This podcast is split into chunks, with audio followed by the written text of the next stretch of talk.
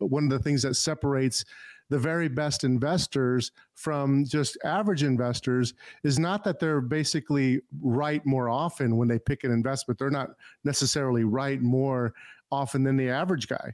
The difference has to do with the fact that when they're right, they tend to make a lot more money. And when they're wrong, they tend to lose a lot less because they cut their losses more quickly. And when they realize when they're wrong, they get out fast.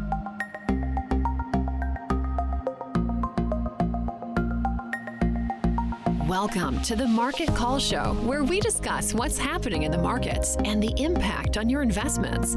Tune in every Thursday on Apple Podcast, Google Play, Spotify, or wherever you listen to podcasts. Welcome to The Market Call Show. This is Louis Llanes. I am the founder of WealthNet Investments. Today, we have an interesting topic, and I'm really excited about diving in, so let's get going. Hello, Louis Llanes here, WealthNet Investments. I want to talk a little bit about today, some questions that people have been asking me lately, and it's kind of been on my mind. I'm actually in sunny Palm Springs right now, California. It is absolutely gorgeous. I went on my daily three-mile walk, and it was just perfect blue sky and really, really nice. It's good to get away. In Colorado, we have a lot of snow this time of year, so it's great to just have a little bit of time to reflect and to be with family and yeah, enjoy the sun. But inevitably, every time I go on this trip, we've been going every year for over fifteen years now. We started going before my twins were born. And inevitably, when we come, I always have some ideas that hit my mind while I'm walking. And we've been getting a lot of phone calls lately in a couple of different ways. The first one I want to talk about has to do with, we're really not getting calls about this particular issue, but this issue came up when I was doing a presentation for a group. It was like a mastermind group that I was invited to speak at. And it was really interesting because I was getting feedback from the audience. And one of the things that I was talking about is that one of the things that separates the very best investors from just average investors is not that they're basically right more often when they pick an investment. They're not necessarily right more often than the average guy. The difference has to do with the fact that when they're right, they tend to make a lot more money. And when they're wrong, they tend to lose a lot less because they cut their losses more quickly. And when they realize when they're wrong, they get out fast. And one of the people in the audience actually said, hey, wait a bit, wait a minute. Aren't you supposed to be a long-term investor? And then another person said, well, wait a minute. Don't you sometimes know that something's going to come back? And then and you just you just hold on because you just know it's going to come back. And then another person in the audience said, yeah, I've done that before, but then I've lost it all, or I've lost a lot of it. And then some other people said, well, yeah, I've actually had it come back. So the question is, is when should you hold a losing investment to wait for it to come back? So I started thinking about that more in depth, and I've thought about it many times over the years, and it's always one of the things that we deal with as an investor. But there's really four things that determine when you should wait. And I want to go through them step by step. The first one is your exposure. What I mean by exposure is how much of that investment do you own as a percentage of your total net worth. So if you're wrong and the amount that you would lose would affect your financial plan in a significant way, then even if you just know in your gut that it's going to come back, you should cut your exposure. You should cut your investment, and you shouldn't wait for it to come back. You should sell some of that losing investment. It's hard for people to sell a losing investment. There's a bunch of different behavioral finance studies that have been done about this, but it is hard for the average person to sell their loser. And it's really easy for the average person to want to sell their gains quickly, too soon. And that's one of the reasons why the average investor tends not to have that great of returns, because what you actually have to do is the opposite. You have to sell your losers quickly, and you have to add on to or hold your winners a long time and really keep adding to them and profiting from those winners. That's how you get that spread bigger, right? But getting back to the concept of when should I hold on to a losing investment to wait for it to come back. So the first thing is exposure. If you have too much exposure, you have too much invested, and it's going to affect your financial plans if you're wrong. Even if you know in your gut that it's going to come back, your gut could be wrong, you should cut back. Okay. The second thing is knowledge. If you have, I mean, exceptional knowledge about the value of the investment based on cash flows, not based on a hunch, not based on something. I'm talking you have exceptional knowledge above average knowledge about what those cash flows are going to be. And based on that, the actual value of that investment is much, much higher than its current price, then you probably want to hold it. That's one of the factors, okay? That's one of the factors that says you should hold it. Now, the other thing is you have to keep in mind is what is your ability to predict the likelihood of those cash flows being there? So if the likelihood is just kind of there, fifty fifty, but if you have specialized knowledge and you know with high probability that those cash flows are going to be there, and based on those cash flows, your return is, the value of that investment is higher than the current price, then that gives you a green light to hold that investment. But you have to consider two more things before you make that decision, okay? The next thing, this is the third item, right? The third item is time. You have to have a long time horizon in order for you to earn your money back, because we don't know how long certain investments will take to come back. I was actually looking at a long-term chart of actually the home prices for residential homes. And if you look at the long-term price patterns of residential homes, which everybody feels like is riskless, they go down periodically twenty percent or even more, and they stay down for ten years. So people think, well, well, homes or real estate's safe. Well, okay, they could go down and they could stay down for ten years, and they can go down about twenty percent or even more. So keep that in mind. But if we're talking about a stock or a bond, whatever it is, you have to make sure that you have the time to sit on that investment. So in other words, you don't need that money in that time frame. And that goes back to, it won't derail your financial plan, right? And then your exposure. Okay, so now the last thing, the last thing that you need to consider to answer the question, should I hold for it to come back, is what are your alternatives? If you have better alternatives out there available in the marketplace with higher predictable cash flows, or that are trading at better valuations, and thus you have a better expected return, you should sell that investment. So if you have a better alternative, those are the four things. Your exposure, how much do you have invested? Is it too much or not? Your exceptional knowledge, do you or do you not have it? And based on that, is that value much higher? Not a little bit higher, but much higher than the current price in the marketplace. The third thing is your time. Do you have that time horizon that you can deal with? And the fourth thing is, are there better investment alternatives out there? So that wraps up answering the question based on what I know, my experience, and logic, really, how you should kind of deal with answering that question. Should I hold them or should I fold them? The second thing I want to talk about today is paying too much in taxes. So are you doing something wrong if you're paying a lot of taxes this year for last year? Well, that really comes down to a few different things. There are trade-offs when it comes to taxes. Sometimes it's better to realize capital gains and pay the taxes. So like last year, we had a tremendous change and shift in the economy that led us to take and realize a bunch of gains that we accrued over the last couple of years. And for that reason, people are like, oh my gosh, we're paying out so much more in taxes. And then of course the C P As, they don't really know what to expect in the future. So what they do is they just say, okay, well, based on how much taxes or how much gains you had last year, then you're gonna have to pay this much more for your estimated tax payments. And what's happening is, is a lot of times they'll overestimate what you need to withhold in the following year. So sometimes taxes can be lumpy. You're not paying them very much. You're not paying very much. And you're managing taxes because we have tax managed strategies. But then there's times where you need to shift, and that shift is going to cause you to realize gains. And in those years, you can have big tax liabilities. So I'm sorry, sometimes when you make money, it's better to pay taxes. Now, what is your alternative to not do that? The alternative would be to say, okay, I want to hold longer term investments that are I'm going to hold for a long, long period of time, and I'm not going to realize those gains. And I'm going to pick investments that have really long time horizons with a long runway, like that snowball that keeps getting bigger and bigger as it rolls downhill. And you, that's how you're going to avoid that. So that is a good idea. However, you need to understand that there are trade-offs to that. If you lengthen your time horizon to that long, you're going to have to accept much bigger ups and downs, particularly downs, because if you're not able to manage your risk or to shift, then because you need to hold longer term, then you could be in a position where you could be down underwater for a long period of time. So there's more volatility involved. So that's a trade-off. So you have to have a longer time horizon when you do that, and you have to live more with the ups and downs, obviously. And you could be down for potentially a long time. But if you want the opposite, which is to have more flexibility to manage your risk and to adapt to new opportunities to profit, given the change in the investment landscape, then you might have to pay more taxes here and there.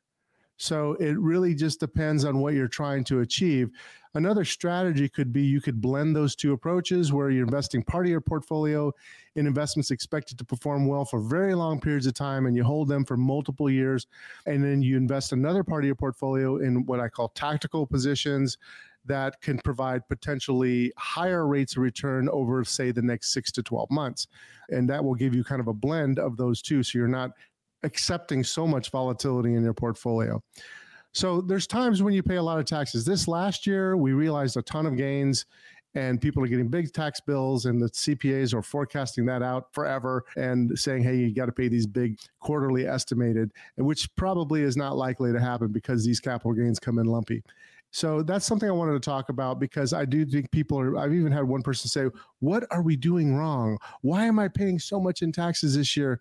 It's like, okay, well, we made a lot of money and we actually realized them so that we could do change.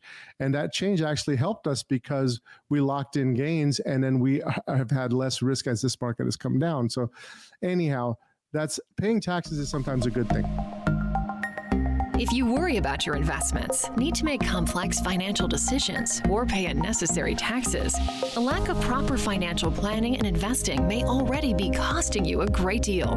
When you are ready to turn your piece of wealth into peace of mind, go to wealth net invest dot com and click on the Schedule a Call button to talk to us and get a free consultation today. So now I want to talk about the third thing that a lot of people are talking about and asking about. I wanted to kind of tell you some thoughts about inflation.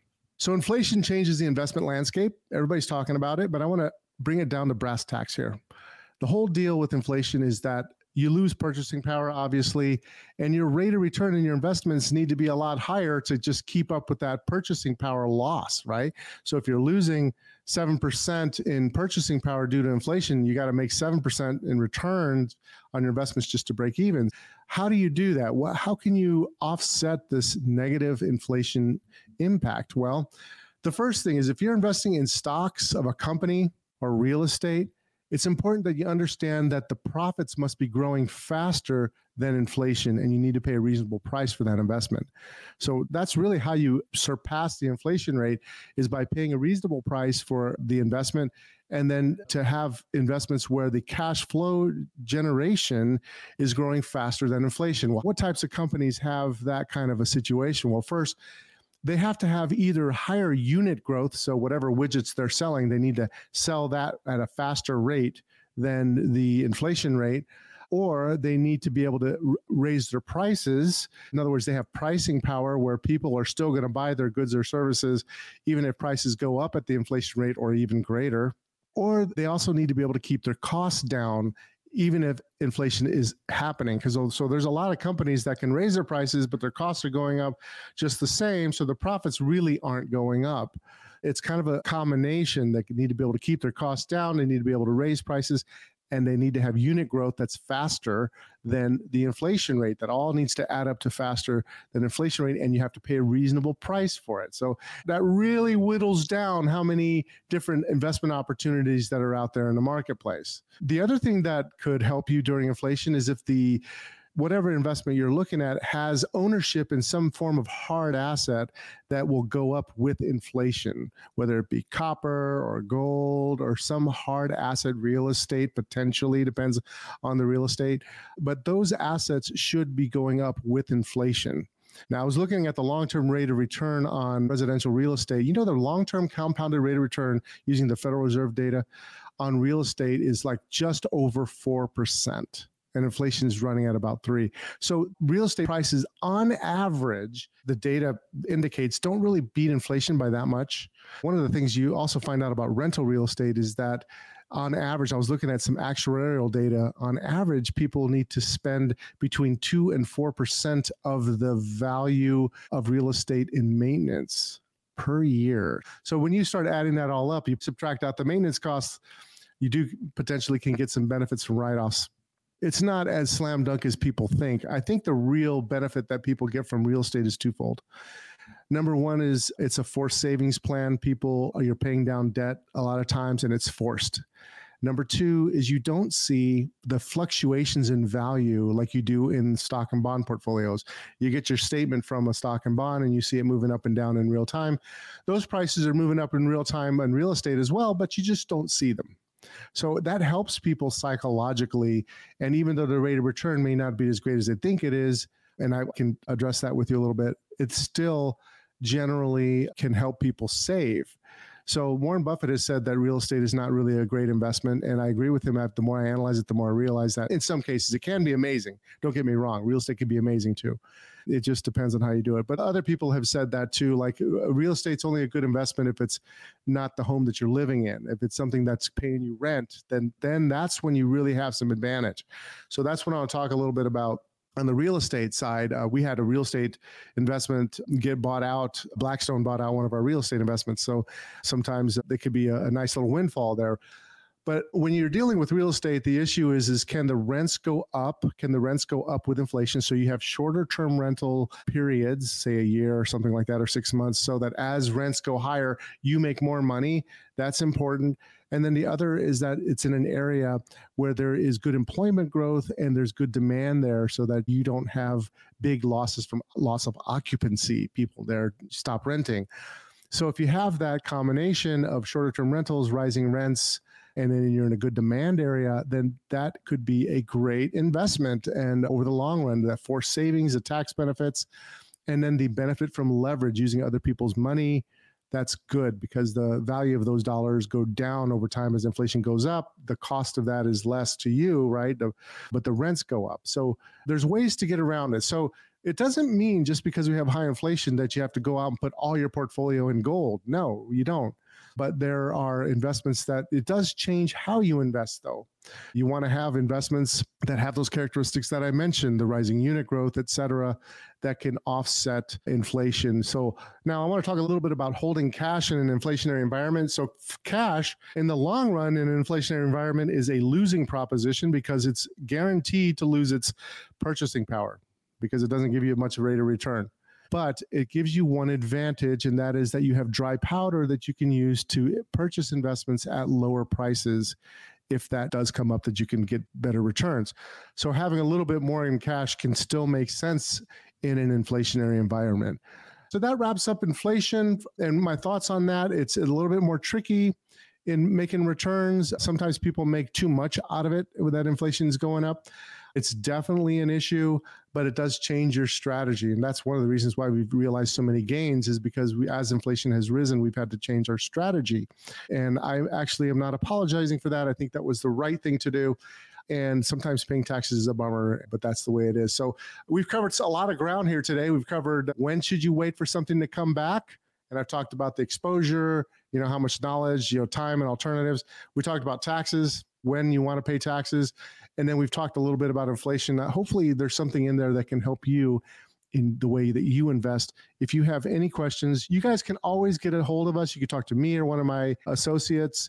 Just go to wealth net invest dot com. Go to the little button that says schedule a call and talk to us so we can give you a free consultation. Right now, we want to be available for people because there's so much uncertainty. Anyway, I'm going to go back to the sunshine, and I hope you guys are having a great day. I'll talk to you later. Bye. For the latest episode of The Market Call Show, make sure to like, subscribe, and follow us on Facebook, Twitter, and YouTube. Go to market call show dot com for all our past episodes and sign up to get alerts for new episodes. If you enjoyed the content of this episode, please leave us a five-star review and comments. The information in this podcast is informational and general in nature and does not take into consideration the listener's personal circumstances. Therefore, it is not intended to be a substitute for specific, individualized financial, legal, or tax advice. To determine which strategies or investments may be suitable for you, consult the appropriate qualified professional prior to making a final decision. WealthNet Investments is a registered investment advisor. Advisory services are only offered to clients or prospective clients where WealthNet Investments and its representatives are properly licensed or exempt from licensure.